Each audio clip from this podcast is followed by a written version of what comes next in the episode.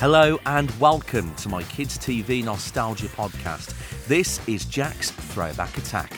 My name's Jack Howard, and thank you once again for joining me on what is my fourth series of this project. I can't believe it, honestly. When I first started, I didn't think I'd be getting this far. So, thank you to everybody that's taken part and supported me over the last few years.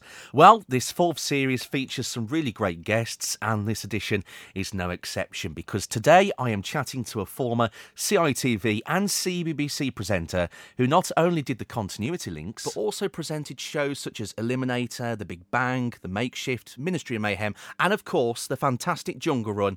It's Michael Underwood. Hello. Hey, Jack, how are you? I'm fine, thank you. Yourself? Yeah, you, do you know what? Really, really well, surprisingly. As um, you know, it's been a very odd year. There is no doubt for most people, but um, yeah, it's. I'm surprisingly chirpy. I don't know why. You've caught me on a good day. good stuff. Well, hopefully that will shine through in this interview. We reminisce about uh, kids' TV. Um, now, usually I like to start off with um, what you were up to prior to the TV work, but actually, you did have some TV involvement at a young age in the form of being a contestant on the very first Christmas Kids special of the Crystal Maze when you were 15. Um, how did that come about? Uh, it came about because I was watching a program on Channel 4 uh, called Early Bird. It was a children's program. Channel 4 didn't really, they weren't really that well known for their children's programs as such. But on a Sunday morning, there was this show called Early Bird. It was sort of like a bit of a magazine type show. And it was on there.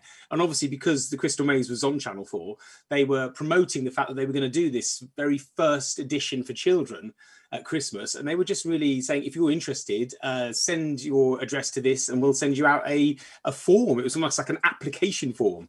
So I, I did it. I spoke to my mum and I was like, Mum, I really want to do this. The Crystal Maze is awesome. I want to go on this. Um, and so we got this application form sent through and you you filled it out, sent it back.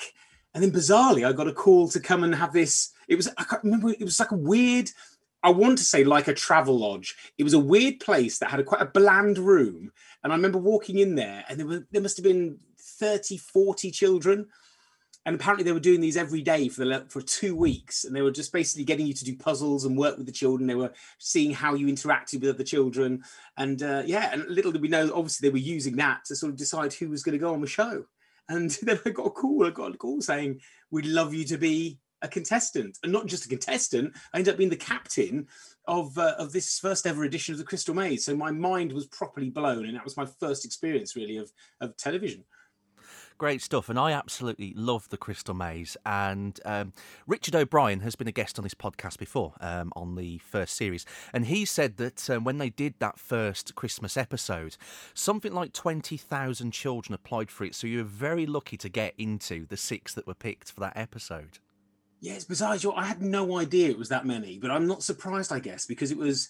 I mean, the Crystal Maze was hugely popular, as you know, massive, massive show, and um, yeah, God, it's bizarre because because obviously when you're there and you're doing it, you just think you're going along, you're playing some games, and then they've asked you to go on a show. You don't back then because I was so you know I didn't know how television worked, so it was just like, oh great, I'm in. I never for a second thought, wow, okay, so thousands of children went for this, and I've ended up getting it. I it's funny, it never really crossed my mind. It's bizarre.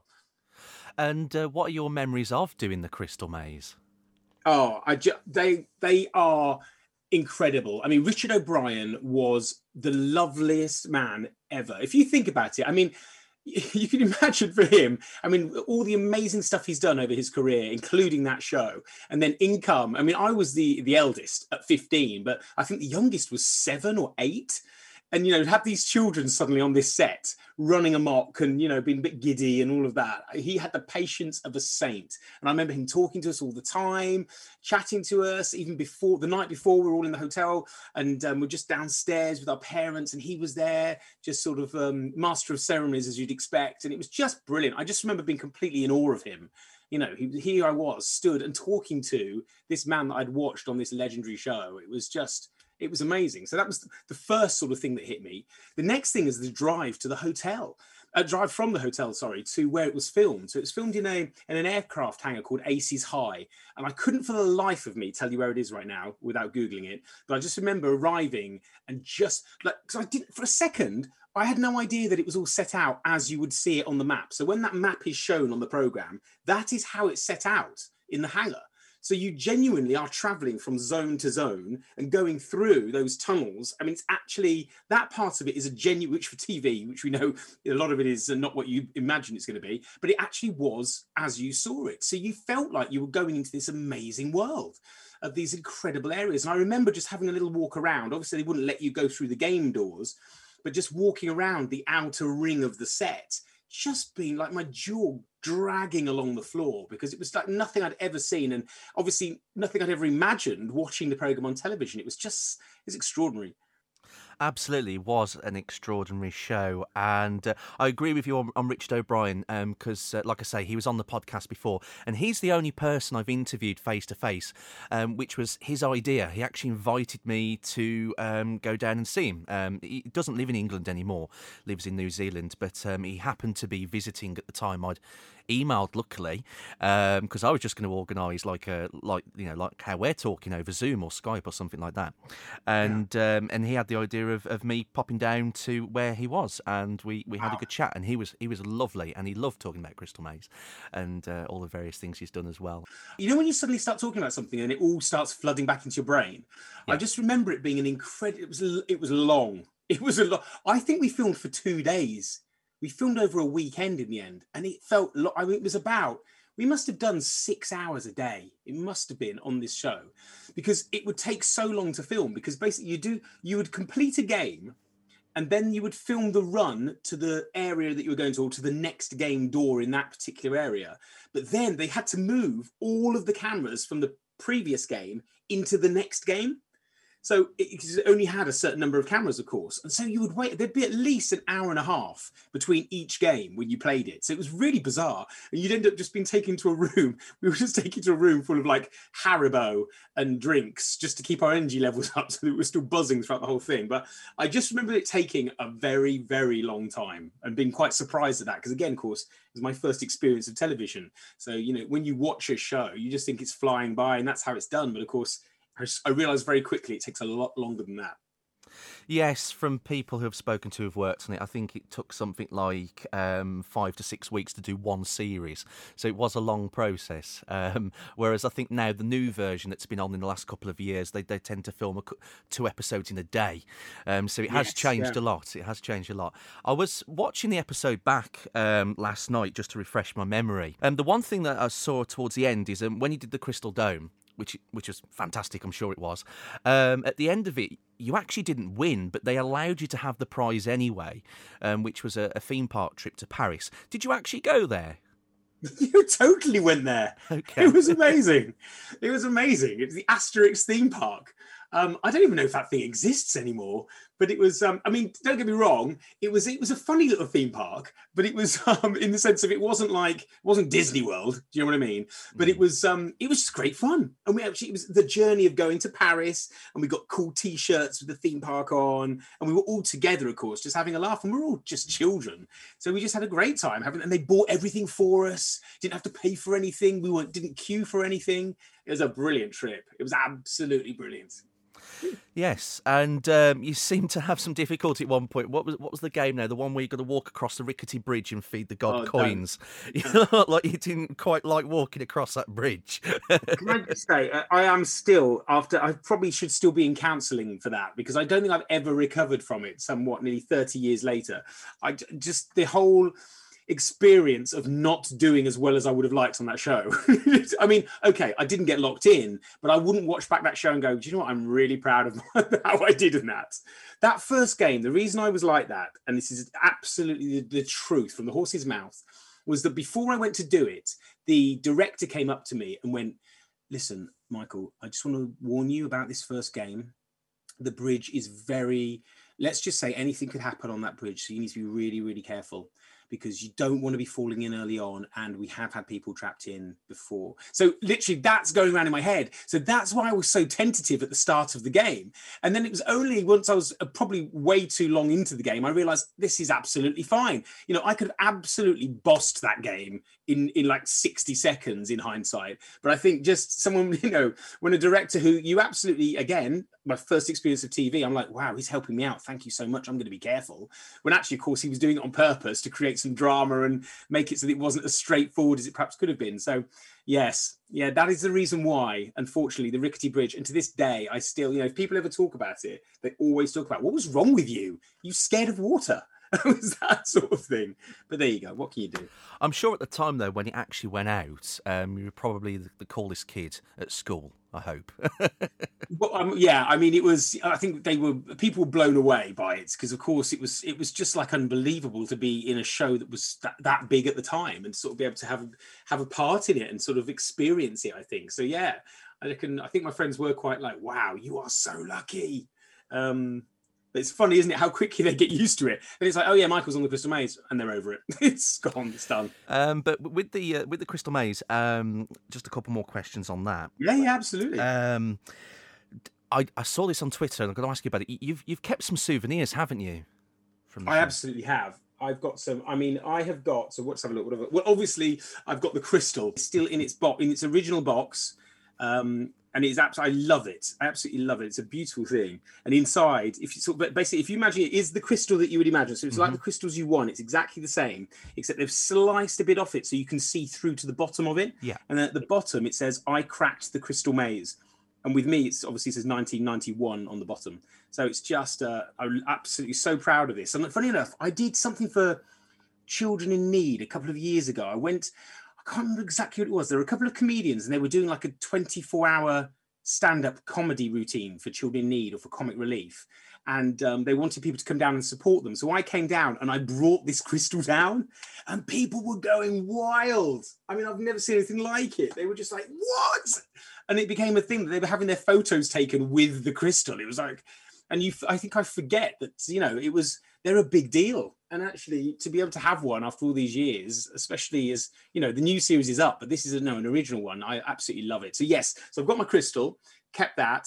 I've actually also got and this is what i would get into trouble for back then um, but i took a gold and a silver token from the dome. So okay. i've got one of those i've got one each of those as well.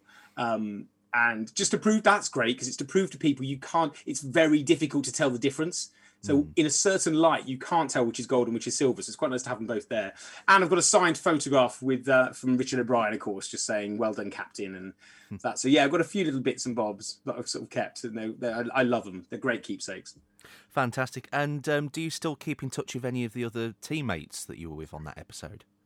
Do you know what? We didn't for years and years. And then out of the blue, after I sort of started in children's television, I guess it was easier to sort of contact me, if you like.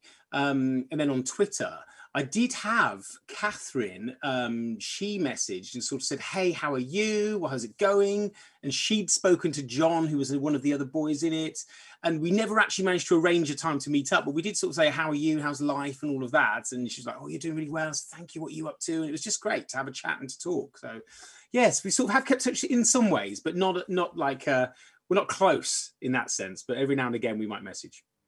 Good stuff. Well, um, from doing the Crystal Maze, is that what sparked your interest in working in television? It, do you know what? That is a great question. And I would have said at the time, no.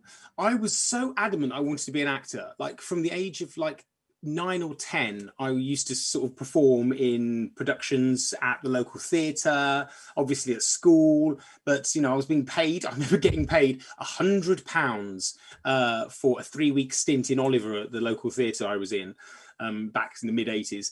But um, and, and so acting was my thing. I loved it. it. it. made me the happiest I've ever been in my life when I was acting. And so that was the, the path, the route I wanted to take without a doubt.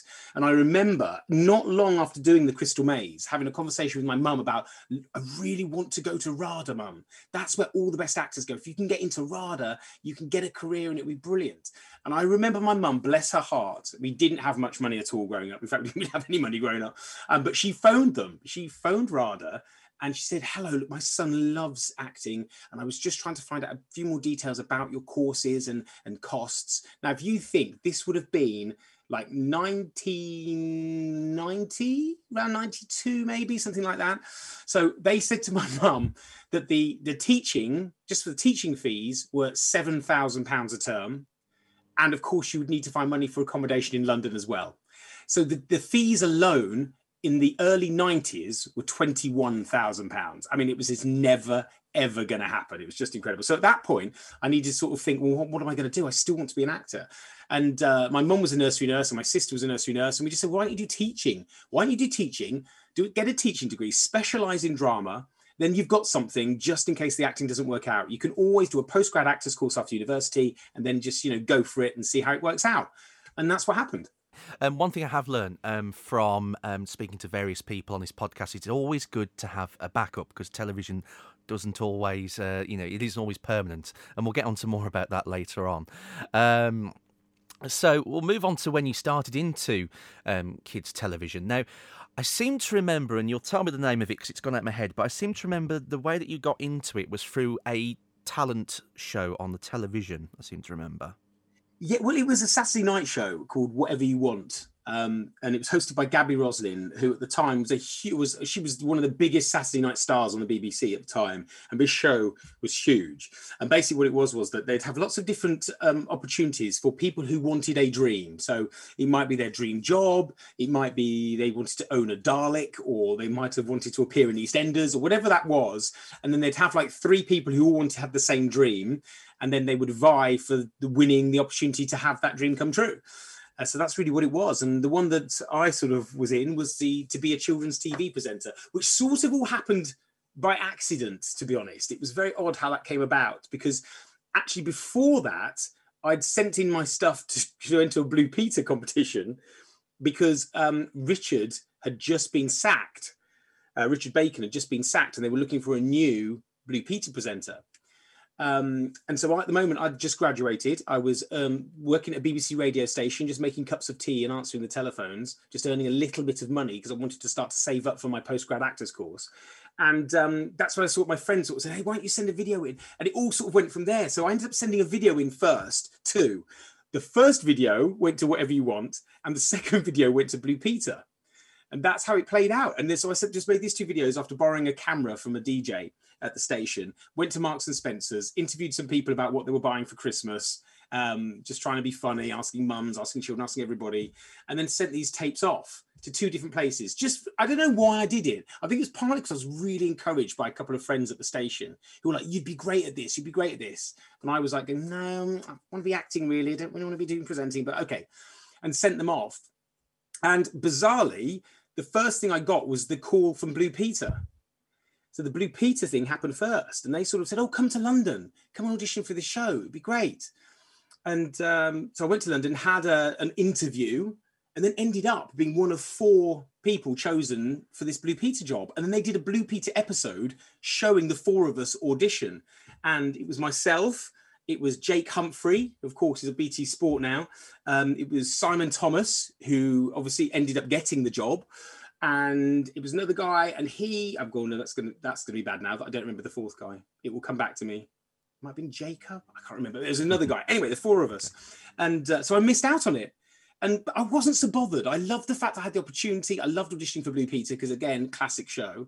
And then just came back to my radio station and thought, right, just need to finish this job off. And then I got a follow up call. Now, I don't know whether it was because they'd seen me doing the Blue Peter audition but they said, "Oh, look, we'd like you to come on to this Saturday night show. We, th- we think you'd be great. Why don't you come? You want to be a children's TV presenter? Well, sort of. Uh, why don't you come on the show?" So I did. Um, auditioned live on this show. The audience voted, and I won a six week contract on CBBC. And that's where it all started. So it's a very long story. No problem. Thank you for that. So the presenting job with CBBC um, actually lasted a bit longer than six weeks. It was a few years, wasn't it? Well, three, three, three. years I did at the end at CBBC. So started in 19, well, April 99 and left in, so did 1990, 2000, 2002, and then left in 2001 it was. So just completing my three years. Um, yeah, it's amazing. I mean, it was incredible, really, because it was only ever a six week contract. And to be honest, at, at first, it always felt like I was only ever going to be there because I won a show. So once that six weeks came to an end or came close to an end, it was like, oh, well, we, we're going to renew for another six weeks. And then, okay, another six. So it just went on in bits. So I never really felt properly settled in that first year because it always felt like at any moment it was going to stop and that's that. Thank you very much. You, have done your thing. Goodbye. Um, so it was only after that very first year that they offered me another year contract following it and that's when i sort of felt a bit more secure and i think then you know funnily enough when i sort of see older clips i feel like my confidence changed in that second year because i just think you know when when someone shows that support in you so when the cbbc sort of went yes we'd like you to stay for a year and it wasn't that sort of piecemeal offer from that first year i think it felt like I, I felt more comfortable really i think and more settled and i think it allowed me to grow much more uh, as a presenter at that point. Good stuff. Yeah, um, there are lots of clips on YouTube of everything that you've been in, um, which I'm sure must be quite bizarre um, to watch back, but I'm sure also lovely as well. it can be. There are some funny stuff. There is a lot of funny stuff on there, and there's also stuff where I'm like, okay, wow, I managed to stay there for that long and I was presenting like that. anyway, there you go, I suppose. Um, CBBC at that point, um, was it from, um, was it TC9, the one with the garden out the back, I seem to remember? That's right, yes, yeah. it was. Yeah, it was TC9. Great stuff. And you presented alongside the likes of Emlyn the Gremlin and also um, your now wife, Angelica Bell, as well. Well, that's right. I mean, Angelica started what a year after me. So if I started April '99, I think Angelica joined. I think slightly longer, so a year and a half after she started in 2000, Christmas 2000. And um, yeah, we presented together a lot at first. We went off on lots of trips together. Um, we went to L. I remember going to LA when I had a bit part in um, Hollywood Seven. You remember S Club 7's TV yes. show? Yes, I remember that. So I played a pizza delivery man in that was hilarious. And we did we were doing a whole behind the scenes filming anyway, and so we flew to LA, and that was an amazing time. That's when that's when children's TV had budget, and we were getting to do some quite exciting stuff. Um, so yeah, yeah, and so I that's when we first met, but we didn't get together then. We were just friends really at the time. I think she might have been seeing she was seeing someone else at the time, so we didn't get together for a good eight years after that. But um, we had a we had an absolute blast, that's for sure. Great, glad you enjoyed it. And I also remember as well, because um, of course you didn't just do the, the bits in between the programs, you did um, your own shows as well. I remember on CBBC, and I'm not sure how many people remember this show, but I hmm. remember a show called The Makeshift that you did. And I don't know if you, I, I, bet you don't expect anyone to remember that and bring that one up. I mean, that is good knowledge. That is very good knowledge. Yeah, The Makeshift was, yeah, so it was a make and do show. The reason I remember The Makeshift is because I had the most ridiculous haircuts for that series. like twist. My hair was sort of like in twists. I don't know what I was thinking. I think I was trying to, I don't know, trying to create some sort of identity of some sort. But um, it was a fun show. It was my first sort of proper show out of doing just presenting the links, and so I loved that part of it. And uh, actually, it was quite a fun show. It was just like a fun, cool make and do show, uh, which were massively popular at the time. And the show was great fun. And I think I would have continued doing it had I not left uh, the BBC or CBBC at the time. I think Steve Wilson stepped in after I left and went across to the other side. But um, no, it was a great show. I loved it. Um, yeah, no, it's funny when you say about the the hairstyles and that. The, the, it, it doesn't seem that long ago, but it but it is at the same time. And some of the fashions and and the hairstyles, you're like, oh, was that really a thing? Yeah. Was that really a thing? Um, yeah, absolutely. And um, when you were doing the the bits in between the shows, um, were there any programs that you really liked seeing? Although you were by that point too old to be watching kids TV, were there any shows on that you're like, oh, I'm I'm glad to be presenting that one today and linking that one? I quite like that show or something like that. well, yeah, I mean, I think look, whenever we present it, whenever we linked into Byker Grove, we love. I mean, Byker Grove was great. The thing is that when the shows went out, we didn't watch them. We sort of had to watch them in the morning, so we had to watch all our tapes in the morning to make sure we knew what the content of the shows was. So we'd come in early and and get that done. So we would always it'd always be the ones you really enjoyed you'd watch first. So it'd be the the Byker Groves or the Grange Hills you know those sorts of shows. Miami Seven was a you know, it was always fun watching that because we knew the S Club Seven guys so well. They'd been into the, the show so often that it was always funny seeing them sort of doing their stuff. Um, so I suppose they were probably the main shows, but otherwise we'd have to watch it all. So I was watching, you know, I was watching Woody Woodpecker, I was watching Pingu, I was watching, you know, I was had to sort of watch everything just to make sure I was across it. You know, our boss at the time was very adamant about making sure you watch the tapes. I know. And how many episodes of Playdays were there? You must have watched every single one. wow, a, a, lot, a lot. It was relentless. I'll tell you what. I'll tell you one thing. When I hmm. first started there, there was hmm. something that that happened that I've to this day never forgot, and I will never forget either. So you know, obviously you make a few mistakes. It just happens, and it's live because back then everything, pretty much everything was live, apart from um, the mornings. The breakfast show was the only thing really pre-recorded and choice, but that was over in Europe. But you know, everything else, the afternoons were live. You know, the holiday mornings were always live. It was the Sundays were often live as well. It was brilliant. Um, so it was a lot of live TV, but it did mean that things would go wrong. And I remember doing doing a live afternoon and introducing Grange Hill when it was Byker Grove. So doesn't sound bad, but at the time it felt like an absolute disaster. So you know, you'd be like, now, now on CBBC, it's time for Grange Hill, and it's Byker Grove. And I just remember cringing, and I remember my producer coming in as the show was playing, and she went, "Michael, don't let it bother you. I know you're feeling a bit silly about it. Don't. It happens to all of us. You know what? You do it once, and you will never do it again." And I went, "Oh, thank you so much." Anyway, came the show finished, and I back ref the wrong show again. I went, there'll be more Grange Hill next week. And it was Byker Grove. I just couldn't believe it. It was like the what I don't know, it was just a shocker. And I just remember looking up and the producer just looking at me. And I just looked giving me this slightly blank look. I just remember thinking, oh wow. Wow, if that hasn't just summed it up, I'm not sure I'm going to be here much longer than six weeks. It was, uh, yeah, it was a, a, classic mistake, and that's. But to that day, do you know what? After that point, I never introduced the wrong show again after that. I learned my lesson in the hard way. and um, yeah, you did quite a lot because there was there was the mornings, there's the afternoons, the holidays, like you say. And I remember watching BBC Choice as well. That that used to show all the really old shows on like a loop, didn't it? I remember that. yeah, it was, and it was very. And this sounds like a, a thing you say, but it was actually apparently massive in Turkey. Like it, they used to love it over there. They used to get a lot of. Most of it would get exported over there. So um, had I gone to Turkey in the late 90s, early 2000s, it would have been superstar status based yes. on those links. But the thing about those links were they weren't that much fun to do. You would have, like, I was doing, so in a, we would probably do it over a couple of hours, and I'd be doing 45 to 60 links. Wow. And they'd be between like five seconds and occasionally 10 seconds. So five second links, and you think, oh, cool, that's easy. But honestly, it's so difficult to try and keep them different when you're doing, you know, 60 links it was so nobody liked it. It was almost seen as a bit of a punishment at the time, or if you were new, you would do it. So all the new people were sort of trained up, if you like, by being given CBBC choice. Everyone yeah. that is except Angelica. She was one of the only ones that walked straight into the live afternoons.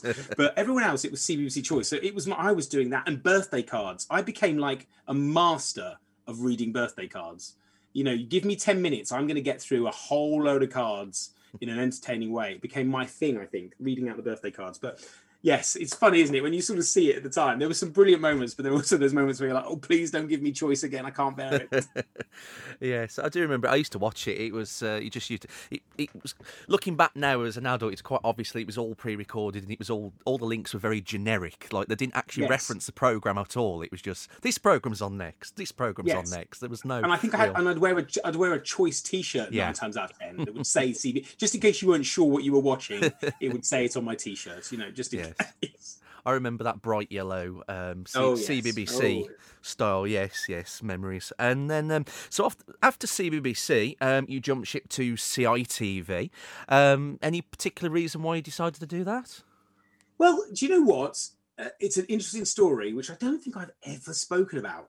Why I left CBBC. There was changes. So basically, I've just in my final year, there were changes, and a new boss came in to CBBC. And this new boss had his ideas and he wanted to change stuff up, as in a new boss of Pres, not a new boss of children's overall. It was just the presentation department. Um, and a new boss came in and he wanted to change things up again. So I remember him calling me into his office. And at the time, I genuinely, genuinely thought he was going to ask, say, look, we're going to renew your contract and da da da, do another year. It's quite, I had no inkling at all of what was going to come. So I walked into his office all smiles and cheery, and he said, the conversation went something along the lines of, you know what, it's been great having you here. I think you've had a really good run. Um, but I think now it's time that you thought about where you want to go next and perhaps what you want to move on to, and maybe think about where you're going to go from here, literally like that. And I remember just sat there, and you know that thing when you're hearing bad news and you sort of zone out and it all like the voice of the other person sort of blurs a little bit and then you start getting sort of weird sort of flashy dots in your eyes and it, it was a it was a horrible horrible feeling and i remember just sort of being quite numb and getting up out of the chair and walking up out of the office thinking oh my god i'm not going to be here anymore i honestly thought i would be here for eight and i'm literally and i thought what right i was totally shocked and and it just came out of nowhere. And so I remember going, I think I might have gone to Angelica and I might have said, Angelica, I've just been to see uh, the new boss and he's he's told me he's not going to renew my contract. Angelica was like, why? Did he say why? He said, well, no, he just thinks it's time for me to move on. She was like, well, why don't you go and chat to the head of children's and see what they think? So I did. I booked an appointment with the head of children's.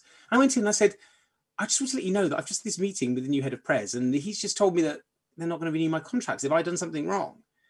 And um, the head of children's went, "Well, no. I, I, to be honest with you, Michael, this is the first I've heard of it. I, I didn't know that was that was happening." And this was just before Christmas, just before Christmas, and I was doing loads of live mornings over Christmas. And I was like, but so I went, oh, and he went, just leave it with me. Anyway, we went, did Christmas, came back after Christmas, and then the head of press called me back into his office after Christmas and said, um, Michael, so do you know what? You've done a fantastic job over Christmas, and I'm been really pleased with what I've seen. And so, you know, we'd like to sort of talk to you about renewing your contract. And at the time, I just thought, you know what? I don't think I want to work for you anymore because you didn't want me three weeks ago. And now, obviously, the head of children's has had a word, and you're feeling like you're going to have to change your mind or whatever.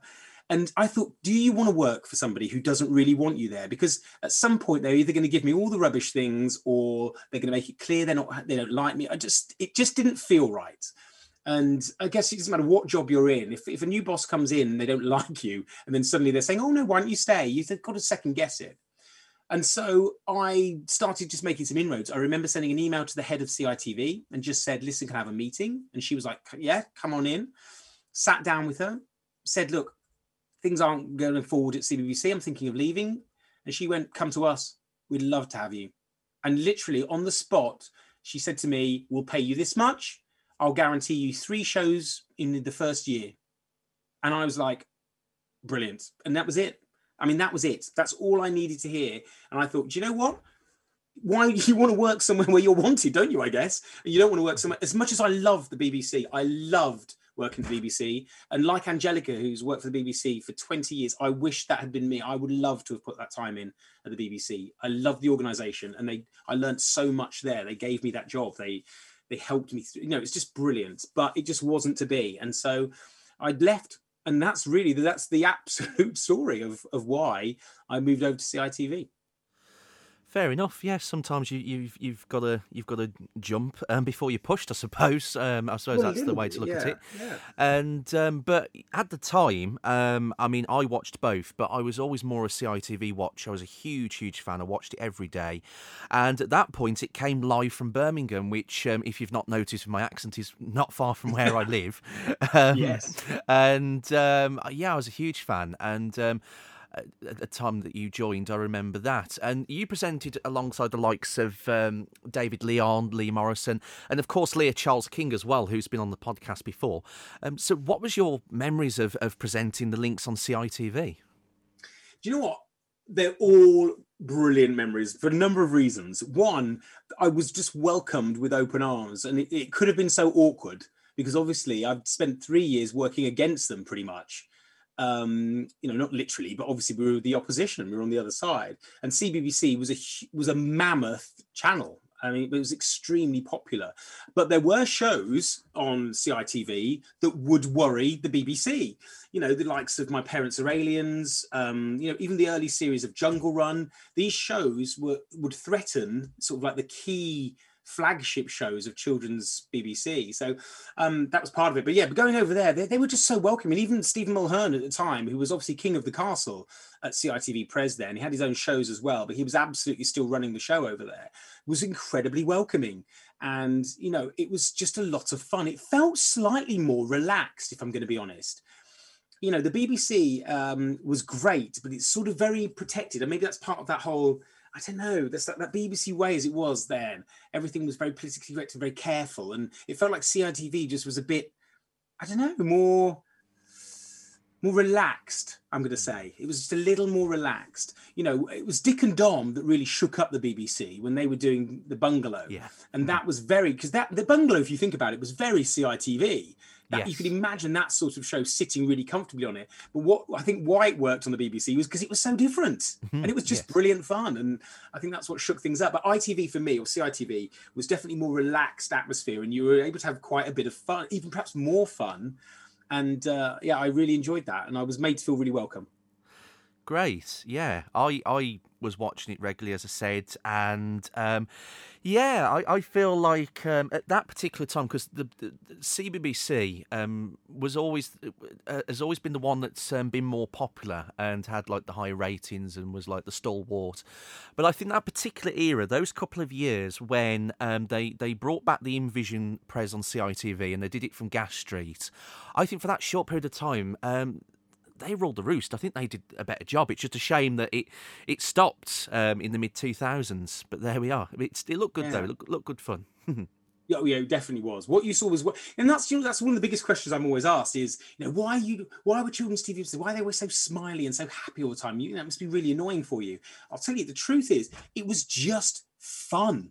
You got to remember, we were twenty somethings having the time of our lives. You know, we were we were when the programs are on, we're laughing, we're joking. Just imagine when you were twenty something, what you would be like with your friends or your mates if you were just out and about and having a laugh. That's basically what we were doing, except we were on television and getting paid to have a laugh. So we were genuinely enjoying it. It was a, we were smiling because we were happy and because we were having a laugh and a joke, and we'd go out and we'd have, go and have food, have some drinks together. It was just fun. It was a great time, and I think and I think that just came across on screen. So it wasn't forced or false. We were genuinely having a good time. Yeah, it really did. There was a clip that I shared on Twitter a while back, and I'll dig it out for you. Um, that I'd found on a tape, um, and it was from it was from Christmas time, and it was the day when David and Lee Morrison were leaving their last day because you Oh, and yeah. you and Leah Charles King stayed on um, a bit longer. And there's this great bit because I remember sometimes when a show was was ending, you'd present over the credits like green screened onto the credits of a show sometimes. Yeah. And uh, the the program that was on was Tiny Planets, which I absolutely loved. And um, when the credits are rolling and it was playing that theme tune, um, what was it now? It used to go Bing and Bong, heroes of the universe. See, I remember it. Um, You and you're all like bouncing about in front of the screen, like Oh yeah, yeah, and prattling about. It's quite pretty good. much. Yes, that's exactly, and that's what we were doing. That's what we would do. Just prat about. Yes. And have. A, I mean, it was. If you think about it as well, think of the people. So David Leon, and we had Tom. Do you remember Tom? I do, yes. So think about what those boys have done. So Tom went into Doctor Who hmm and had that. Then he went into that huge show, which in that Legends. What was it? Oh, it's an American series, and he was in that for a couple of series as well. He had a huge career over there, and then um, and David Leon, of course, ended up acting in Vera. He was Yep. like one of the main parts in the ITV drama Vera for the first three or four series. So it's so funny how they went from you know doing and I remember both of them being quite serious. So they were perhaps the more serious ones of the group, if you like. Mhm. So for them, I think they were quite aware of the fact that, oh my gosh, this is children's TV. This is this really cool? I'm not sure it is. And they sort of had this secret urge to want to do something else. And um, yeah, it's amazing that they went on and had these great careers. And I think David Leon now is is directing and doing all sorts. Yeah, I can remember finding that late because I don't think either of them did appeared on screen for quite some time, and then all of a sudden turned up on these big shows. It's like, wow, what's happened in the last ten years? Yeah, Uh, yeah. right. I know. Um, uh, my mom likes watching Vera, and um, I was a couple of times I've walked past and stopped and gone. He was on CITV, don't you know? just just walked past and casually done that. and uh, I, I like Doctor. I was. I, I'm a big fan of Doctor Who, so yeah, I thought it was really cool.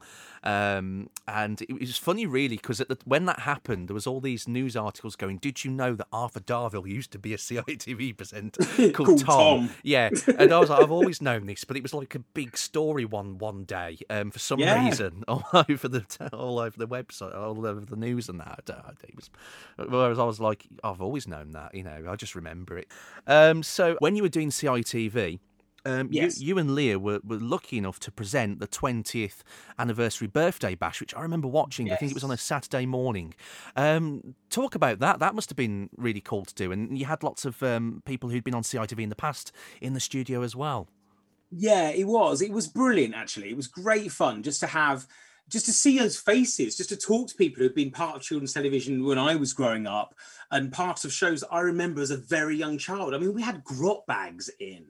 I mean, Grotbags, bless her heart, may she rest in peace. But what an amazing woman. Who doesn't remember the pink windmill and emu and Grotbags? It was just, she was just brilliant. And she reminded me of my childhood. And so having her in the studio looking exactly like she did as I remembered her made me feel like I was six, seven years old again. So, you know, we had Matthew Kelly there, and it was just it was just an amazing sort of lineup of people and just sort of reflecting on all of these years and, and how long CITV had actually been around. You know, remembering shows like Press Gang. I mean, Press Gang was massive. Nightmare. I mean, we're talking about all of these incredible shows. And um, yes, it was just wonderful to sort of go, do you know what? Just reminding myself how lucky I was to be a part of that. And Leah and I just had the time of our lives. It was, it was just a, a brilliant experience. Yeah, she did mention actually about the fact that because um, it was done in Birmingham at the time, and which is something Hmm. I'm very proud of. She was saying about how like you, you couldn't walk through Birmingham at the time without children recognising you and, and parents. It was quite cool. Yeah, it was because, of course, back then, you know, TV was still basically not that many channels. And so you were getting, you've got to remember, like, so when, when I was working on CBBC, for example, in those early years, we were linking out of, say, Blue Peter at 5.35 and into Neighbours. And at that point, there was five to six million people watching. And that is a huge number. If you think now that the CITV channel is probably getting a hundred thousand, a few hundred thousand at best, you know, th- th- then there was a lot of people watching the television. And so, yeah, you were sort of spotted an awful lot when you were out and about because just because the sheer numbers that were seeing you every day. You were on their screens, whether you were doing holiday mornings, whether you were in the afternoons, you were on all the time. We were on nearly every single day of the week. So yeah, and it was the same at CITV. You were doing so much, and people were watching. So, so many people were watching back then because they didn't have the Cartoon Network and all of that business. Um, that suddenly you became a, a it was weird. So you sort of couldn't go outside without people going, "Hey, you're off for or CITV," you know, or you're from Jungle Run. You know, all of that. It was, but it was always lovely. It was always lovely, and of course, it didn't help when Leah and I were together walking around Birmingham because then you see it makes it worse. It's almost like Angelica and I to this day. Angelica and I, when we're, we're together, we normally get spotted a lot more because it's just so unusual for people to sort of realize. People sometimes don't even know we're together, that we're married and we have children. You know, they just think that it's, oh, didn't you choose to work together? Yeah, we were married. What? Didn't why? They find it quite difficult to comprehend that. But yeah, when you're in a group of people that you worked with, it definitely made the spotting a lot happen a lot more often. cool. And I hope you like Birmingham. I used to love Birmingham. I used to love it because I spent a lot of time there. You know, it was uh, it was great fun. And Leah was Leah had been there a lot more than I had, obviously. So she was showing me around all the sites and the best places to get a curry. And best, you know, it was great. Yeah, we had a, we had a wonderful time. Fair enough. Um, so when you were doing CITV, and you mentioned that they, they said that you could present some of your own shows as well. We'll go on to the main one in a bit, and I think you know which one I'm on about. Um, But um, one show that you did do that I really liked, and I thought it should have ran longer, was uh, Eliminator. I thought that was fantastic. Loved that show. I loved that show. Um, it- it's just it was just a little bit different to anything else that had been around at the time. And I mean, yes, okay, the, the concept on paper is a little bit odd. when you, the idea that children are basically being going to be stolen, should they lose, they get stolen by this scary looking character who basically looms behind them and follows them around a board. But um, it was great fun. It was great to film. I- I always got massively positive reactions about that show. People just loved it. Um, and the re- so it did two series. Do you know why it ended? Have No. a guess why you think it ended. What, why do you think it ended? Um, I, I mean, I know around that time, pretty much everything was was ended because I, I think it was because the, the junk food ads were banned or something like that. That's what I've heard from a few people. Like the budgets. oh, let me tell you. The dropped. reason Eliminator ended was because the head of CITV, so the head of CITV changed. So after I joined, that lady had gone and it was a new head. He didn't like Q&A game shows. Right. Okay. And I remember him telling me, "Oh yeah," because I said, "Oh, what's?" I said, "Look, what's happening? We're gonna we're gonna go into series three. We're gonna do this." And he went, "Nah." The thing is, Michael, I'm just not a fan of Q and A game shows for children. I just don't think they're into that. I think it's got to be something else. I think it feels a bit bit out of date, and I don't really like it. So no, I don't think we're going to bring that one back. I just remember being absolutely devastated because I don't think I met a single child that had seen that show that didn't like it. So if they'd seen it, they loved it because they loved the idea of being a bit scared. They loved the effects on it because it had great effects where they just didn't know these children just appeared, literally seemed to disappear in front of your very eyes, which at the time was so you know great. Um, but yeah, I was really disappointed because I really enjoyed that show. I thought it was a really strong format that Endemol came up with. Um, simple, but it just worked really well. It did, and I loved it. And um, a, a, few friends down the years have asked me, said, "Oh, what was that game show with the scary man chasing them across the board?" So people do remember it, and they did repeat them some years later as well on the CITV channel. Oh, did they? Yeah, they did. Uh, about 2008, 9, 10, somewhere around there. Wow. Um, is there any? I'm wondering if there's any on YouTube. There is. Is there? there? Is. Okay. There's loads. There's loads. I haven't seen it. I haven't seen it since I made it. Genuinely, okay. I have not seen an episode since I made it. I, I think I might have to dig one out and have a watch. I remember um, he changed as well because the very first series um, and the second series were quite different, um, and the Eliminators changed as well. Like the first one had like this this long cloak on, and I I thought the costume was brilliant. It'd be great as a Halloween costume. He had like long claws, didn't he? And uh, yeah, and um, and then in the second series, it changed to one that looked more like Predator. Um, and uh, it was more. I, I, don't know. The set changed as well. I mean, it was a lot more. Yes, it did. A lot more. I don't know. Flashy, I suppose is the word. I don't know. yeah, he did look. I'll be honest. He did look more terrifying in series two than he did in series one. They definitely, they definitely upped it, didn't they? I think the fear factor went up. Yes, yes, yeah. Um, and uh, the one thing somebody mentioned in the comments somewhere, I think it was on YouTube, and I thought, my God, you are right. It is basically the same format. But somebody said, well, Eliminator is basically um, the chase, if you think about it, because you're answering questions and moving down a board while somebody else is moving down it to try and catch you. Yeah, it's true. Is it? It's the look at that. It's the early version of the chase. Who knew? My gosh, it's yeah, it's very similar, isn't it, in that way? It is. I don't know if you've ever watched the chase and thought It seems similar.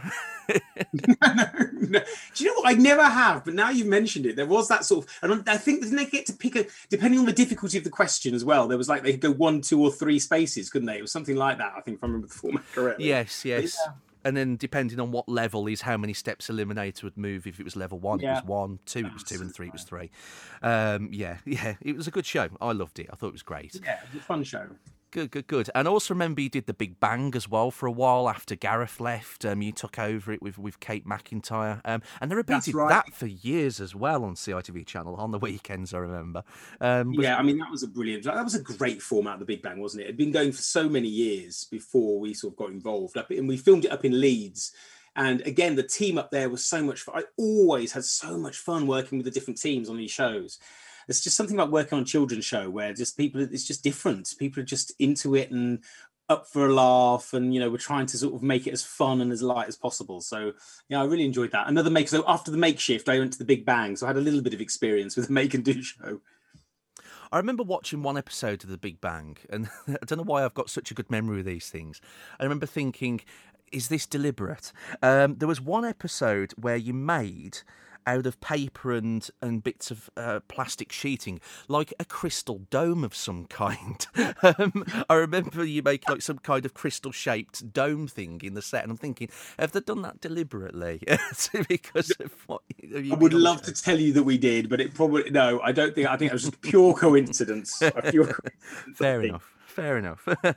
um, and then, as well as the Big Bang, as well, um, Saturday mornings, Ministry of Mayhem. He did that for a bit. Um, what that's was right. it like doing a Saturday morning show? Because that's pretty much like the crowning glory of any kid, any kids TV presenter's career to do a live Saturday morning show. Well, yeah, I mean that was exactly what you said. It's uh, that's what you sort of are going for. That's what you you want to be doing. You want to be sort of getting to those Saturday morning shows, and and of course look at look at the history of them. There were some huge ones you know, whether Ant and Dec was fronted from SMTV or with Dick and Dom in the Bungalow or for the BBC, which is the ones that obviously I was mostly into when I was younger. So the going live and live and kickings and all of that. That was just, it was the pinnacle of children's television. So it was amazing to sort of get a chance to be a part of a new format on a Saturday morning. So that was, yeah, I very, very excited about doing that.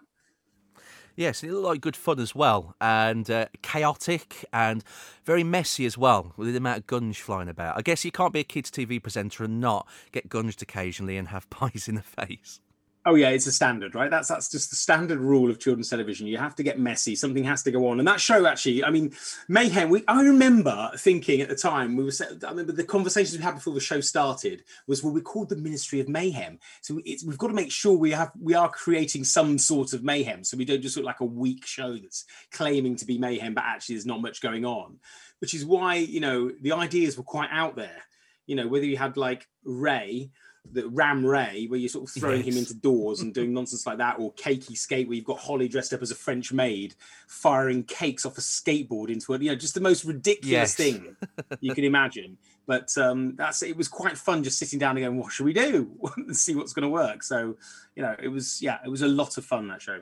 Good. Yeah, you do watch some of it and you think, would you get away with that now? I'm not too sure. no, yeah, exactly. I think, I think, the answer to that would probably be no.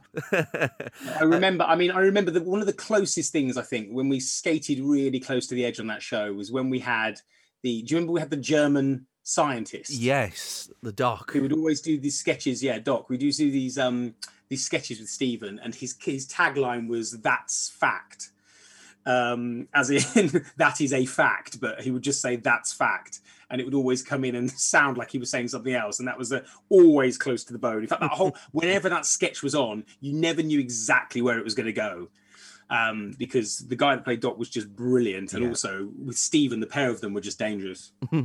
yeah, that's one thing that looking back, um, you don't realise like how how much stuff was close to the knuckle and, and the double entendres and stuff like that. You, you don't realise it at the time when you were watching it as a kid, um, and then you're like, oh my god, how did they get away with that? Um, right. When they did that documentary over Christmas, looking back at SMTV, I didn't realise how much it really skated close to the knuckle. It was it was uh, crazy. yeah, it was, yeah, they really pushed it. Which is, I mean, it's hilarious that they did, but it's just funny how when we look back now, yeah. I think, okay. I also remember as well there was an outtake that was on uh, "It'll Be All Right" on the night, or, or, those kind of shows, where um, Holly opened a door and smacked you in the face. Yeah, that looked really yeah, painful. horrible properly smacked me really hard. Basically, these doors, um, obviously not solid. So when you put your foot there, the, the top of the door would just bend. And that's basically what happened. So the, the gag was to make it look as if she hit me in the head by putting my foot there, bang the foot, and then it looks as if it's hit my head. But obviously the door is so weak and flexible that it hit my foot and just bent straight into my face and genuinely knocked me to the floor. For a moment, I thought I was this is it, done. I'm going to pass out on live television. But uh, yeah, that clip still sort of creeps back in every now and again. It does. I thought it was a genuine accident, actually. So you've taught me something there. I didn't know. It was. Oh no, no, it was an accident. She wasn't oh. meant to hit me with it. Oh, it was okay. meant to look like she hit me yeah. with it, but she did hit me with it. you okay. see what I mean? Fair enough. Fair enough. Yeah. Fair the gag went wrong. um, so we'll move on then to the CITV show that you're probably best known for and the one that I've been dying to talk about for the last 40 minutes. We've got there now. Um, so you presented Jungle Run, um, which was a fantastic show. You were the third person to present it after Dom, Dom Wood and uh, Chris Jarvis, but you did it for the longest time, four series. Um, uh, it was an amazing show and, and also perfect for somebody who had been on the Crystal Maze prior to present that show because the, sh- the show was a little bit similar, wasn't it? Well, yeah, I mean, it was really similar. But it, do you know what? It nearly didn't happen. Me getting that job because again, the same the same guy who was like, I don't like Q and A shows, uh, so we're not going to renew Eliminator. Also, was the guy who said to me he didn't want me going for Jungle Run because uh, I remember going into his office and saying, I really want to do Jungle Run. I want to do Jungle Run because I knew Chris wasn't coming back. Um, and I just remember him saying to me, No, no, I just don't see you doing that. I don't see you doing that show, Michael. I just don't think it's you. I think, you know, the Jungle Guide has to be quite serious. You know, you're very smiley, you're very up, you're very upbeat and very happy. You know, you need to be. I just can't imagine. I said, listen, trust me, I can do this. I used to, I can, this is not, let me at least audition for it and show you that I can do it. And he was like, fine, if you want to audition for it, fine. But I'm just letting you know now, you know, I'm not, you're not on my list of people I'm looking at. But if you want to audition for it, go and audition for it. So uh, went off and auditioned for it and just did and and sort of I, I just went for it basically. I went for it and I went for it totally differently. So I watched how Dom had done it in the early series And obviously, Dom's series was very different because it was super colourful, and they were collecting bananas, and it was a different type of show. And you know, he was doing magic in between links, and it was all very. It was a very brightly coloured show. It was very different. And then when Chris came in, so that was I think series one and two. Then when Chris came in for series three and four, they it became a little bit more serious. So we lost the bananas, we got the monkey statues in, and became more of the show that you sort of are seeing now. Um, and Chris again is quite upbeat in his delivery, and it was very much I felt it was still very Chris, which was great because Chris was huge uh, children's TV presenter. But I thought I was gonna I was gonna always come at it slightly differently. And I thought, okay, he thinks I'm too smiley for it, so I'm going to go in for the audition, and I'm going to be a little bit more tough on it. So I'm not going to be as polite to the children. I'm going to give them a bit of a hard time. I'm going to be a bit like, come on, this is serious. Let's go. Like tongue in cheek, but still taking it seriously. Um, and that's how I did it. And I think it just won them over. I think they liked the fact it was a very different take on it. And they thought, let's roll the dice and give them a go. So, yeah, I had to work hard for that one, but it was worth it because, hands down, that is my favorite experience of all my years on children's television was doing that show. Brilliant. Yeah, I loved it. Um, and so do so many people. And it's so well remembered.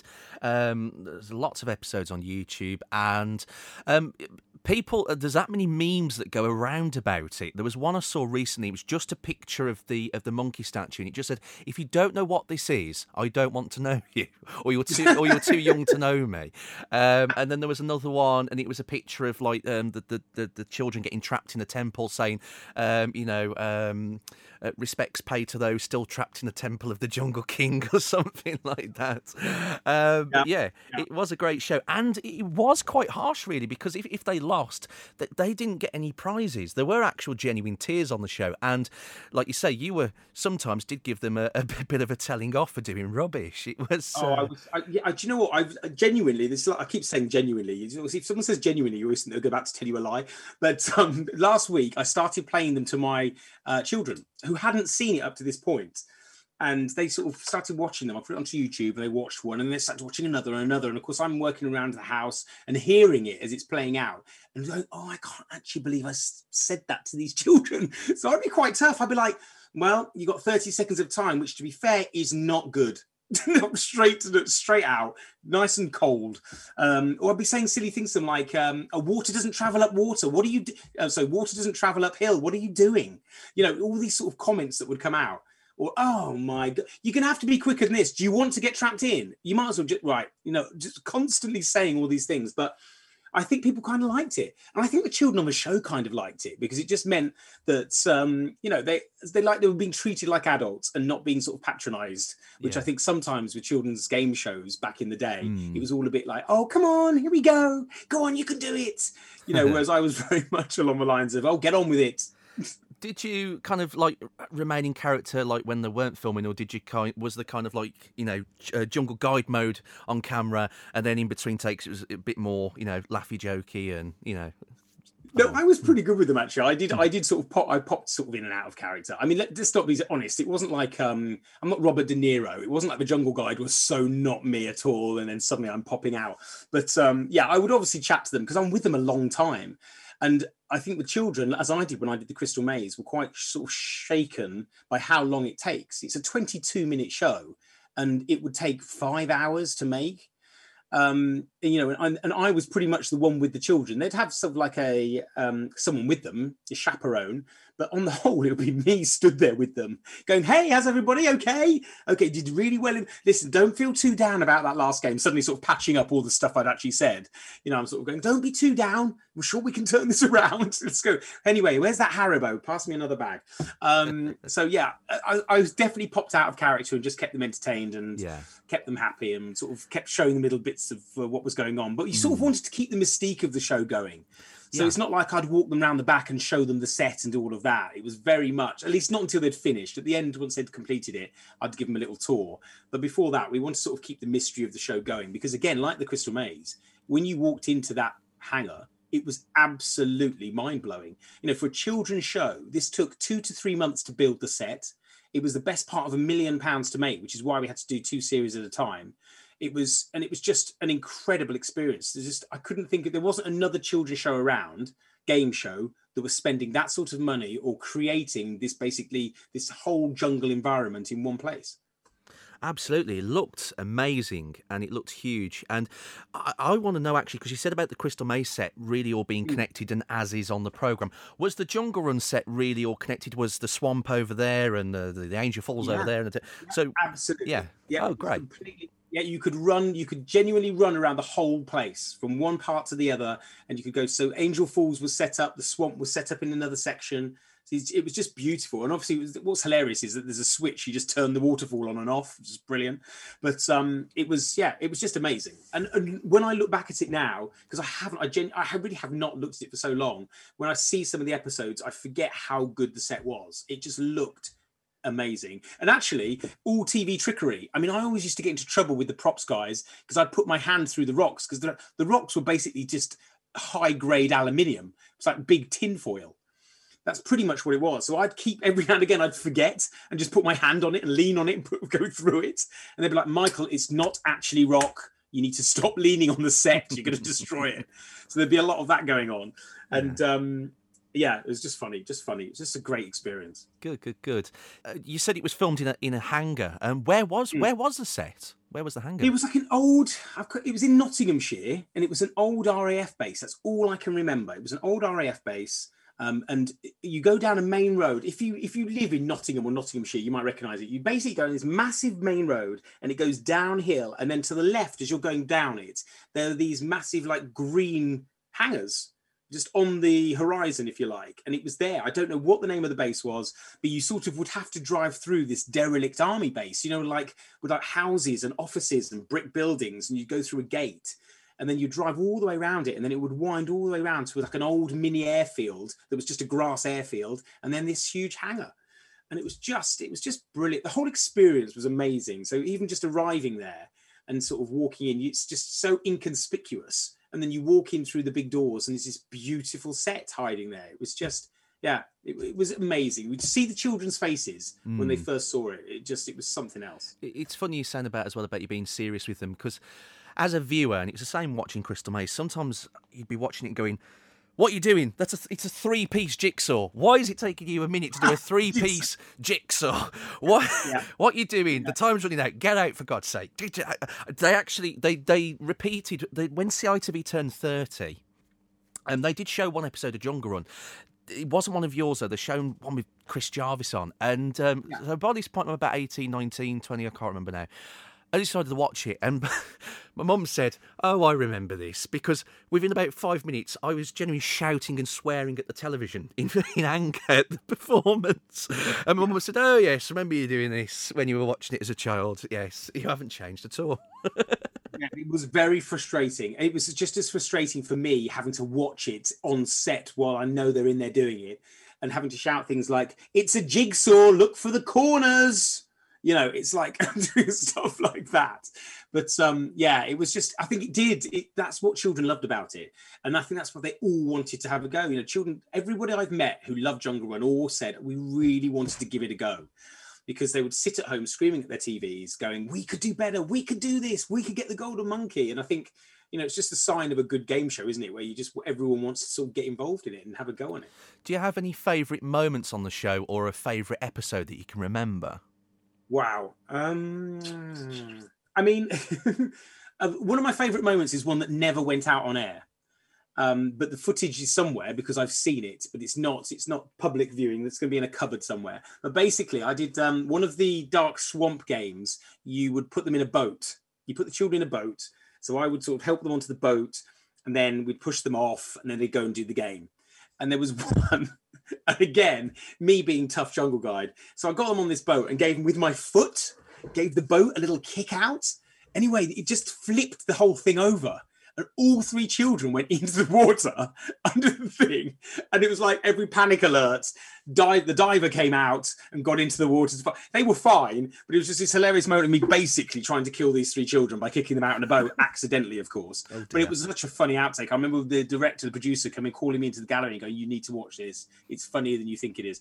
Um, and it was just a brilliant moment. But of course, it never made it. I don't think it even got. They were so worried about how it would look that they never even sent it to like outtake shows. But watching it, it was honestly, I was crying. It was funny because it just made yeah. me look as if I was trying to sabotage this poor team.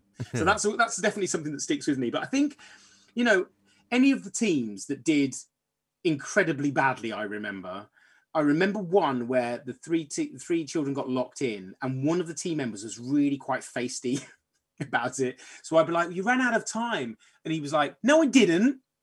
I was like, "Well, you're locked in. so sort of like that, that sort of moment. But I think any of the ones that got lipped in, and I think I remember having a conversation with one of them through the through the tummy of the Jungle King as it closed, and just sort of going, "What happened?" And he's like, "Oh, we didn't get out in time. No, you didn't, did you?" just that sort of thing. So those moments are fun, and we we also had celebrities in. We had to, I used to love the celebrity ones. We had the, the Olympic champions in, didn't we? I think we had a show with um, yes, you and Thomas. Yes, and um, the... uh, Mark Foster, I think, was in that. Yeah, and they absolutely. I mean, they've just destroyed the show. It's brilliant. yes, I remember. got nearly every statue and just stormed it. But it was just really nice to see. Again, these Olympic athletes actually having the time of their lives. Yeah. You know, swinging on ropes and dropping into Angel Falls. Because that was the great thing about the show. Whether you're an adult or a child, you still had the time of your life when you were there. It was mm. like going to a theme park and just getting to do the coolest things. Yeah. So um, yeah, I just I have all of my memories of that are positive. I loved it. It Good. was hard work. Was definitely the hardest work I had to do in my presenting career, but it was the best because it was mm-hmm. just brilliant. Because we were doing two a day. Yeah. We were doing two shows a day, so it was quite hard work. You know, it was a lot of filming, working with a lot of children, doing a lot of running around, but it was uh, it was brilliant. Yeah, uh, you're going on about the Olympics one. The, the the, the the brilliant moment in that episode that I remember is they did so well in the temple that they walked out. They had yes. that much time left that they slowly walked. And there's this great line that you come out with. Um, I'm not sure if you remember it, but watch it on YouTube. And you say, they've got time to stop for a coffee here.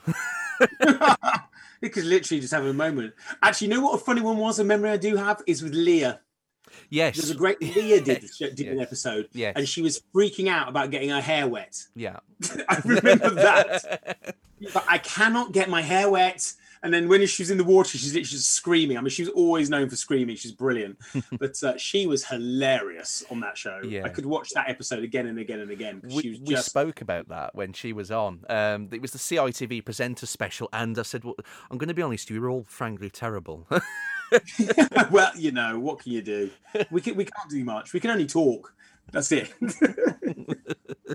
yeah, there was quite a few celebrity ones. There was the Corrie one, and I remember there was a Christmas one as well with a boy band on, and the, the, the jungle set was oh. covered in tinsel.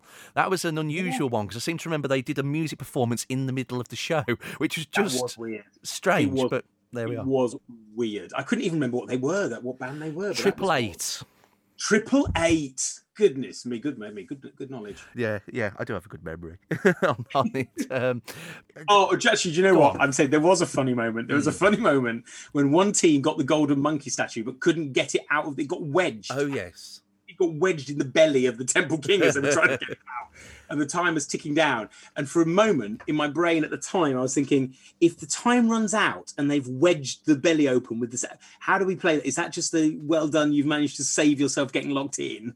Or do I just let them get locked in and pull the thing out? It was just a just remember for that split second, thankfully, it just came out with like three seconds to go. But was uh, that was quite a fun, that was quite a hairy moment for those contestants. There was some really close moments, wasn't there, where where they get the, the golden monkey, but they've only got that 20 seconds. And 20 seconds is a long time, but it looked like the distance to run from the, from the end room to the exit.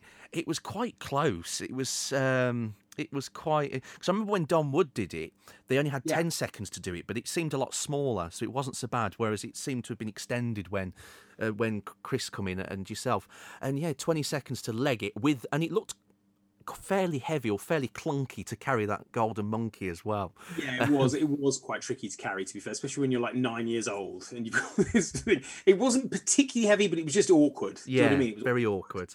That was the problem. I seem to remember, like, because um, I, I don't know whether it was when you were doing it, but certainly with Chris, when they do the prizes, they'd have like these bases on the bottom where he'd lift them off and the prizes would be inside.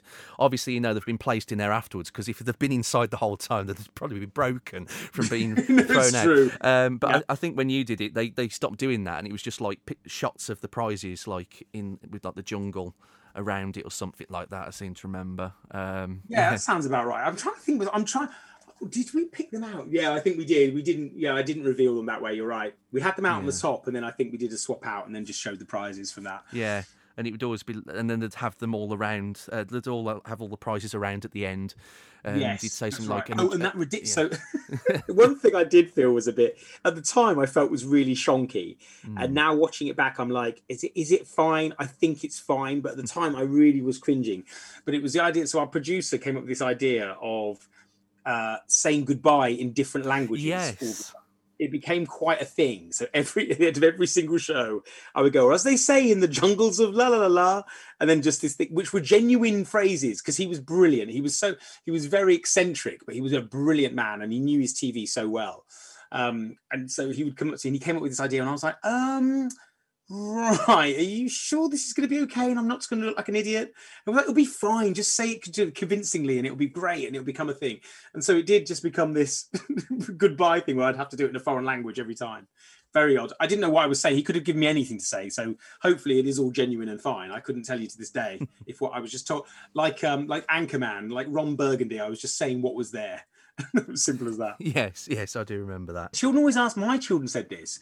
They said, How are you able to have live crocodiles and parrots and snakes in the jungle? Because there are cutaways. Yes. And another here's another ruiner. Cover your ears if you're a jungle run aficionado, and you don't want it ruined, the magic. But um, we would have a special day. So before we filmed, we would have one special day at the beginning of the series where we would get the animals in. So we would have these, we'd have a like a team of children that weren't on the show. They were like stunt children. I think they might have been crew members' children that we would dress up. Then I would be there in my outfit, and then they would just set up a shot where they'd stick a crocodile in a puddle, and then we would have to run in the background past the crocodile while it was a close up of the crocodile with us sort of our legs going past in the background. And then they would just cleverly drop those shots in throughout every single episode. So you might have a parrot or a snake. So they, those animals were genuinely on set, but just for a very special animals filming day. And then they just edit all that into the show. Cool. I like stuff like that. I like finding out things that I didn't know. I mean, I was uh, one thing I, I've noticed is just that, like how some of the games were even done. Like the one that I always loved um, was the, the the the big pyramid where they went through a hole in the top, and then there was this underground maze, and you're Yes. all on the top, and you've got to press like stones to open the doors, and and there was this like wide shot of the t- of the of the tunnel maze, and I'm thinking like where is all that housed? Where's the space for it? Is it really all under is is that pyramid really in, do you know what i mean? Like is it all really Yeah, all yeah. there and together you know? And it was it was. What you saw was what was there. It genuinely it is absolutely built it was absolutely built like you saw it with the levels and the layers and you could work your way down and yes there was a, a bit where a piece of it was off so that you could film but actually they were going down to a place and going through tunnels so yeah it was no no sort of extra camera trickery there with hmm. that one what you saw was what you got and the same with the temple really because that was huge as well and very long with the, the, the sections as you went through Yeah, absolutely. Yeah, that all ran down one side of the of the hangar. So yeah, all set out as it was. It's really it's quite special. I mean, Angel Falls was particularly special because it was quite deep, and we would have um we'd have a diver. So there'd be a diver in the bottom of it that we, that we sometimes had to keep doing some reshoots because he kept creeping into shot. It just looked a bit weird, like there was a shark or something in the pool. But um, yeah, there'd be a safety diver there just in case any of the children got into any trouble. Um, but it was just a beautifully crystal. It was just in, it just felt like it was a genuine place Yeah. when you were there. But obviously, just it was basically a big swimming pool with a waterfall in it. But it was just so well made, so beautifully made. I mean, it was just it was brilliant. The money was all on screen with that show. Absolutely. I always wondered as well, uh, and whether you want to give away this secret or not, I don't know. But I always wondered who on earth were the two people in in the Sid and Elvis costumes. I, I, I asked a contestant a while back who was on the Dom Wood version, and, they couldn't. They just said, "Oh, it was two. It was two females," um, but uh, they, they couldn't remember who they were or anything like that. No, it's not few. Well, it might have been on Dom's one, but Yeah. it definitely wasn't on my my four episodes. and I don't think on Chris's. Um, it wasn't. It's two guys. I'm not going to. I, I won't. They're first of all, they were fantastic performers. Mhm. So the, the the two of them were actors, but Yeah. also specialised in what we'd call skin work. I guess is what you would call it. Um, but they were just brilliant, brilliantly funny. They came up with all of those bits themselves. So everything you saw when they're doing all their silly little things, they pretty much came up on the spot. It would be like, so the, the director would come out and go, right, um, we'll need about 30 seconds from you guys. Uh, do something funny with a coconut and a stick. Off you go. Yeah. And they would just come up with these little routines. Um, and so they were great fun to work with. I absolutely loved it, and they made it fun as well because obviously it would just be me knocking around the set on my own. But to have those boys there, they were just great fun, and just made it. And it also came to a thing where they were lobbing coconuts, and it became quite personal. Yeah. And so every now and again they'd sneak a coconut over to me because they were like these foam coconuts. But when they were filled with, for some reason, they were foam coconuts that somehow absorbed the water. Yeah. So they were light, but as soon as they soaked up the water in Angel Falls and then got sent back, they were pretty heavy. So if you got smacked in the face by them, so they had a lot of fun with that, both lobbing them at the children and lobbing them at me. But um, no, those guys are amazing. Fair enough. Well, thank you for answering that. And I guess the I guess they'll remain enshrined in mystery forever. But that's fair enough. Yeah. Let's not spoil the, Good to have the magic. right? um, and uh, so, uh, did you attempt any of the games yourself when they weren't filming? Oh yeah, I think I had to go all of them. I think I had to go pretty much all of them, even the the water games. I thought um, I really loved the games that had sort of fire or had that sort of feeling of danger. Yes. I absolutely loved those games. So we had one that was where things were literally on fire and there was like petrol canister or the appearance of petrol canisters and you had to sort of get something over them without dropping the canisters in the fire otherwise they'd explode. You know, I loved all those sorts of games and it it got a little it felt a little bit more dangerous I think those later series with some of the games. So yeah, I had to go all of them. They're great fun. Yeah, I remember one, and I quite liked. I think it was only in the very last series where it was a mine shaft, and when you went inside, it's it lit a fuse on a on a stick of dynamite, and it, there was this shot of like this long fuse burning, and they had to get out before it, it blew up, and uh, Yeah. you know caused like a rock fall to block up the exit. I thought that was quite cool. I know it wasn't real, but it was it was still quite cool. There was this nice sense Yeah, of danger to it. Exactly. Just make it feel a bit more dangerous. And I think uh, the children really they appreciate it because, you know, children like to be scared within reason, I think. And sort of giving them that bit of fear just made it feel more real. Yeah, and there was music as well, which like really added this sense of danger, like tension music, and um, yeah, it was fantastic. Really good show, and um, I hope that because BritBox, the streaming service, have put one episode on from the Dom Wood series, and I think they're putting a couple more on soon. But I hope that eventually they put on all of them, including yours and Chris's, and and so that they're for people to stream, and maybe even Yeah. somewhere like Challenge could show them. That would be cool. Yeah, I'm surprised that they never did that with them. I really am. I don't know why. It feels like ITV, it's a, it's a no brainer for ITV to put them out there because I think people would love to see them sort of in their sort of proper versions and sort of going out. But never know. Maybe we we could start a campaign and get it get it started. Absolutely. And uh, you shared on Twitter recently, um, you've still got some souvenirs from the show. Yes, yeah, absolutely. So, but um, we didn't know it was the final series at the time, but uh, for my series, so series eight, it would have been. Um, the props guys just gave me a silver monkey statue, and they just cut. They basically bespokely painted, added extra paint to it, and just made it look really cool. So I thought that was quite exciting. But then somebody on Twitter went, "Why didn't they give you a ruby one?" I went, "That's a fair point. Why didn't they give me a ruby one? Why have I just got mocked up?" So, but it's great, and I've kept it all these years, and I've still got the monkey. The interesting thing about the Jungle Run monkeys were that you could buy those monkeys anywhere. The only thing that was bespoke was the T-shirt. So it had a Jungle Run T. It wears a Jungle Run T-shirt, and that was what made it bespoke. But otherwise, you could pretty much go to any normal toy shop and buy the monkey itself. But um, yeah, so I've got one of those as well. I've got the original monkey too. Oh, did you know? Here's a fact for you. Hmm. Do you know who it is that plays the boy in the opening titles? You, that's a good question, actually. I, I've, I have wondered. I have wondered. Go on. Is Chris Fountain. He was in Hollyoaks. Hmm. He came second in Dancing on Ice. You'll know if you Google him, you will know him. He was quite a big, a big name, and still is. He still acts quite a bit. But um, Yeah, if you Google him, you will spot him. Well, thank you for that. I didn't even think to ask that question. Do you know what didn't date very well with Jungle Run? The prizes. Yes.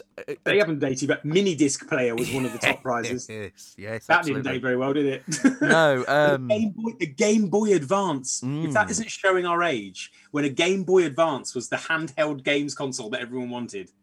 Wowzers.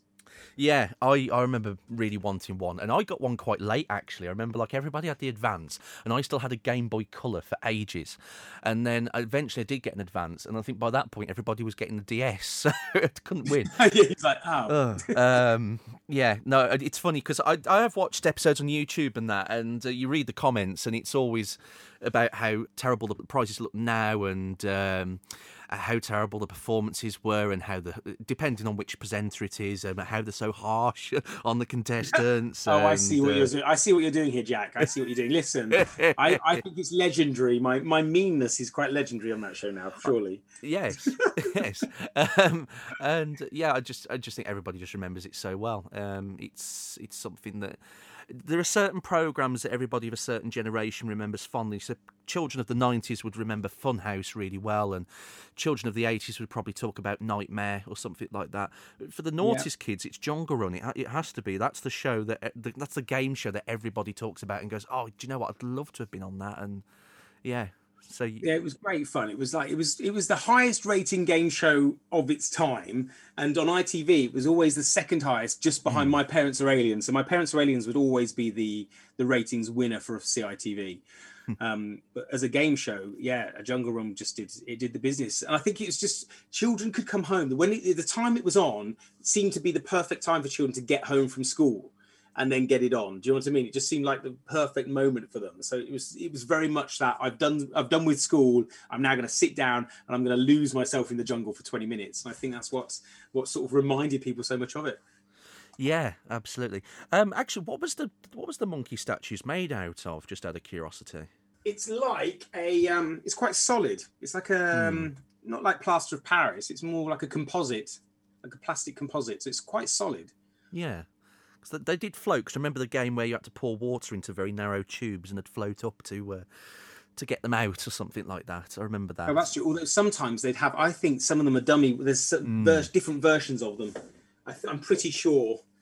I don't think they were necessarily because I can't remember whether those ones float, but they might have had a section, you know, certain ones that did. So Yeah, they used them in yeah, yeah. games. Yeah. Oh, these memories that you've been sharing and stories have just been absolutely fantastic.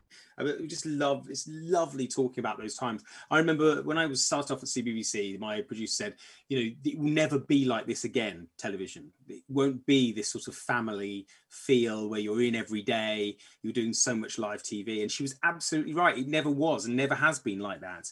Um, because it just can't be, unfortunately, and especially nowadays where those opportunities have gone. I mean, there's just not there's not the live t- TV opportunities there once was. You know, this morning maybe Loose Women, the, the children's TV live, it's not that much anymore, and it's such a shame because back then we were doing thousands of hours of it, and uh, it was just brilliant. It's, you know, I I can look back with very fond memories. There's no doubt it was a brilliant time. We were very lucky. I was very lucky to be to be a part of that. Great. And then so so off the back of when like you kind of stopped doing the, the children's television, um, what did you get up to? I know you did pre- present some grown up telly, and um, I know that um, you are currently a teacher as well. Yeah, that's right. So, I mean, it's difficult. So, Jungle Run was so I finished on Ministry of Mayhem and I was doing Jungle Run. And then when I, I remember getting the phone call on set of Jungle Run to say that I'd landed the GMTV job. So, I'd landed entertainment presenter for um, Entertainment Tonight or Entertainment Today, as it was for GMTV, which was the Friday morning show they did instead of Lorraine. So Lorraine wasn't on. It would be this entertainment movie show that Ben Shepherd and Jenni Falconer presented. And um, so I remember getting that news. And that was my first sort of step into grown up television, really. That was my first step away. And it was still within ITV. And it meant I could get out of children's, which was perfect time because obviously I'd already done Saturday morning. So it was about where am I going to go from here? I either have to commit to a life in children's TV, which didn't seem like it was going to be the right thing, or take this opportunity. And so it's also stemmed from there. And then I stayed at GMTV for three years and then went out and then just did jobs all over the shop, did just bits, different bits of TV, sort of became, sort of mercenary where you just went where the jobs were. So you just went and just applied for different jobs different stations different things. And um yeah and i did that for about that was probably the next 10 years really was doing that. Was either doing bits and occasionally covering on gmtv so I occasionally dip back into that. But there's a lot of bit of itv daytime stuff bit of bbc daytime stuff bits for this morning. And it just sort of became a bit like that really. Just became a jobbing presenter and then ended up in teaching. But I say that as if it was a matter of fact. It sort of just came about really about three years ago, where my career was sort of quietening down, um, which happens. And you know, Angellica and I have always known this in our careers that that happens. I remember when Angellica's career was quiet, and then mine was doing really well, and it always comes in these peaks and troughs. Um, but it came to a point now where obviously we had two children, and my career was quietening down. Angellica's career was thriving, and I had a choice: do I just sit at home? And um, you know, once the children started school, I had to think about: do I sit at home waiting for the phone to ring, or do I try and be a bit more proactive? And that's why I thought, well, hang on a minute. I've got this. I've got 20 years experience in broadcasting. I've got a teaching degree, so maybe I should approach schools and talk about, you know, maybe I could work for them and help with their children's confidence, or work with presentation skills, or you know, think about how I can use my skill set to work with children. And it sort of started from that and that was about just over three years ago. And now I'm still at that same school, a form teacher now, working Monday to Wednesday, and absolutely loving it. Absolutely loving it. It's brilliant fun, and it's something very different, but uh, it works perfectly for me. And it means I can still go do. So I'm still working, doing my Virgin Radio show at the weekends, and as and when bits of TV crop up, if it fits in between my teaching, then I do it, and the opportunities are still there every now and again. So it's uh, yeah, it's worked out well I think for hmm. my own mental health, it's worked out well because TV gets to a point where you start sort of. I definitely got to a stage where I was watching television thinking, why am I not doing that show? Why is that person doing that show? Why haven't I, you know, and it was not healthy at all. And I think you need to sort of take control. And that's what I did really. I took control of my career, control of my life, and decided I want to make decisions about what I'm doing next. And that's what I did. And I've been a lot happier from then on in with, uh, you know, stepping away from television maybe it's temporary, maybe it's not, but I feel right now I'm in a good place. Good. Well, we shall see. Hopefully, maybe one day you'll make a return. But if you don't want to, then that's Jungle fair Run. enough. Jungle Run. If Jungle they bring Run, that back, bring it back. Uh, it'd be interesting if they did like um, I think you've heard about the Crystal Maze live experience that they've yes, got. yes, of course, yeah. Imagine if they did one with Jungle Run. I don't know how they'd work it, but you know that'd be quite interesting. It does lend itself, um, Crystal Maze, more to that. The problem with Jungle Run, of course, is because with the Angel Falls and the the swamp, it's quite there's a lot in there. It's like yes. a huge where everything was it's quite easily contained the crystal maze games weren't they? It was quite simple. You just go into a room and it's pretty much where it was. I think jungle run just became it's quite a thing. It's quite a, but that's not to say it can't be done. My gosh. You know i think you could absolutely bring it back. It'd be amazing.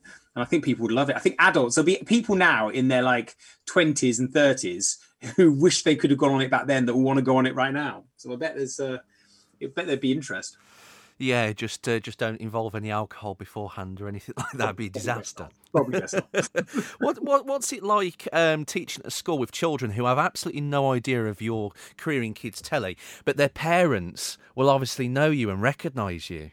Yeah, and more strangely for me, other teachers so you know i'm of a certain age now but i'm going in and i'm working with teachers who are in their mid 20s who were watching jungle run when they were children and now they're teaching children and now they're seeing me coming in and teach so it's very bizarre for them they find it really odd but of course thanks to the power of youtube it doesn't take it hasn't taken the children long to track me down and um, yeah they're often talking about it and uh, or asking to watch an episode in the lesson and stuff like that. So I'm like, no, I'm afraid we're focusing on the English today. But um, yeah, they they think it's brilliant. I mean, they love it they love it. They think it's great fun. They can't quite believe it.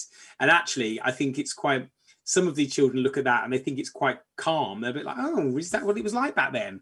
But yeah, they really enjoy it. Actually, they really enjoy it, and they love because I've always been quite energetic, and I think they quite like the fact that I'm quite very enthusiastic and engaging, and it's um yeah, no, they really enjoy it. I think. Yeah, absolutely. And I think with Jungle Run, actually, apart from the prizes, I don't think it looks that dated, to be honest. It still looks like it could have been made, you know, last year, perhaps. Yeah, it's true. it is true. I mean, compared to something like Eliminator, probably do, hasn't dated well with time. But yeah, I think Jungle Run, you think you're absolutely right. Because it was so well made and the sets were so well built, it could well be, it could have been shot, you know, that not, not that long ago. It's quite and that's why it's frustrating. It'd be shame to. I really would love to see an episode broadcast properly so that we could see it in all its glory. Because obviously, YouTube, you don't get to see it as in the quality, do you? It's not quite as as crisp as you'd want. It'd be great to sort of see an episode in it, in its um in its HD glory. Absolutely. Well, if CITV don't do it, then Challenge should. They have shown stuff like Funhouse, so why not Jungle Run? Um, so if anybody wants to find out what you're up to, um, you're on Twitter, aren't you? Uh, yeah, absolutely. So um, at Mikey Underwood on Twitter or on Instagram um, at Michael Underwood Teach. Fantastic. And Michael, it's been an absolute joy chatting with you today. Thank you for sharing your memories. Not a problem, Jack. It's been great. It's been a long time coming. So, uh, no, I've really enjoyed reminiscing. Thanks so much. Thank you to Michael for sharing his memories there. I really enjoyed that chat. And also, thank you goes to Leah Charles King as well for helping make this chat possible. And thank you for listening. The next podcast will be out next month, so look out for that. And until then, I'll see you soon.